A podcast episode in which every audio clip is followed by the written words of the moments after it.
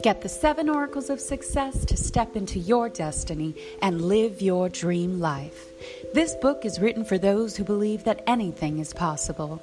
The secret to success is to know that all you can think or imagine for yourself, anything you want to achieve, is already accomplished. You just have to be willing to own your own destiny to become your greatest self.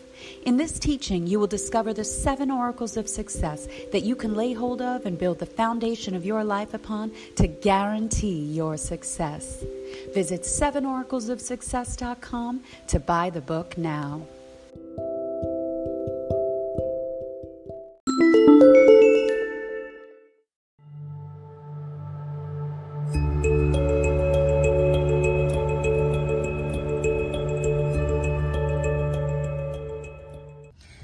Hello, beloved children of God. We are back with scriptures of the day, reading Ezekiel 18 4. Behold, all souls are mine. As the soul of the Father, so also the soul of the Son is mine. The soul that sinneth, it shall die. You guys, read the word of God. You know, it's not confusing. It's a very direct word of truth from cover to cover. Read it, you guys.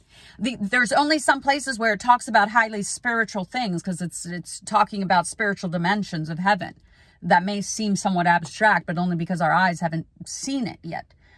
But ask for wisdom and understanding when you read the Word of God, okay? God created all souls. He, he, he wrote the DNA of every single being that's ever existed. You guys, God is creator of every spirit, every thing that exists, God created.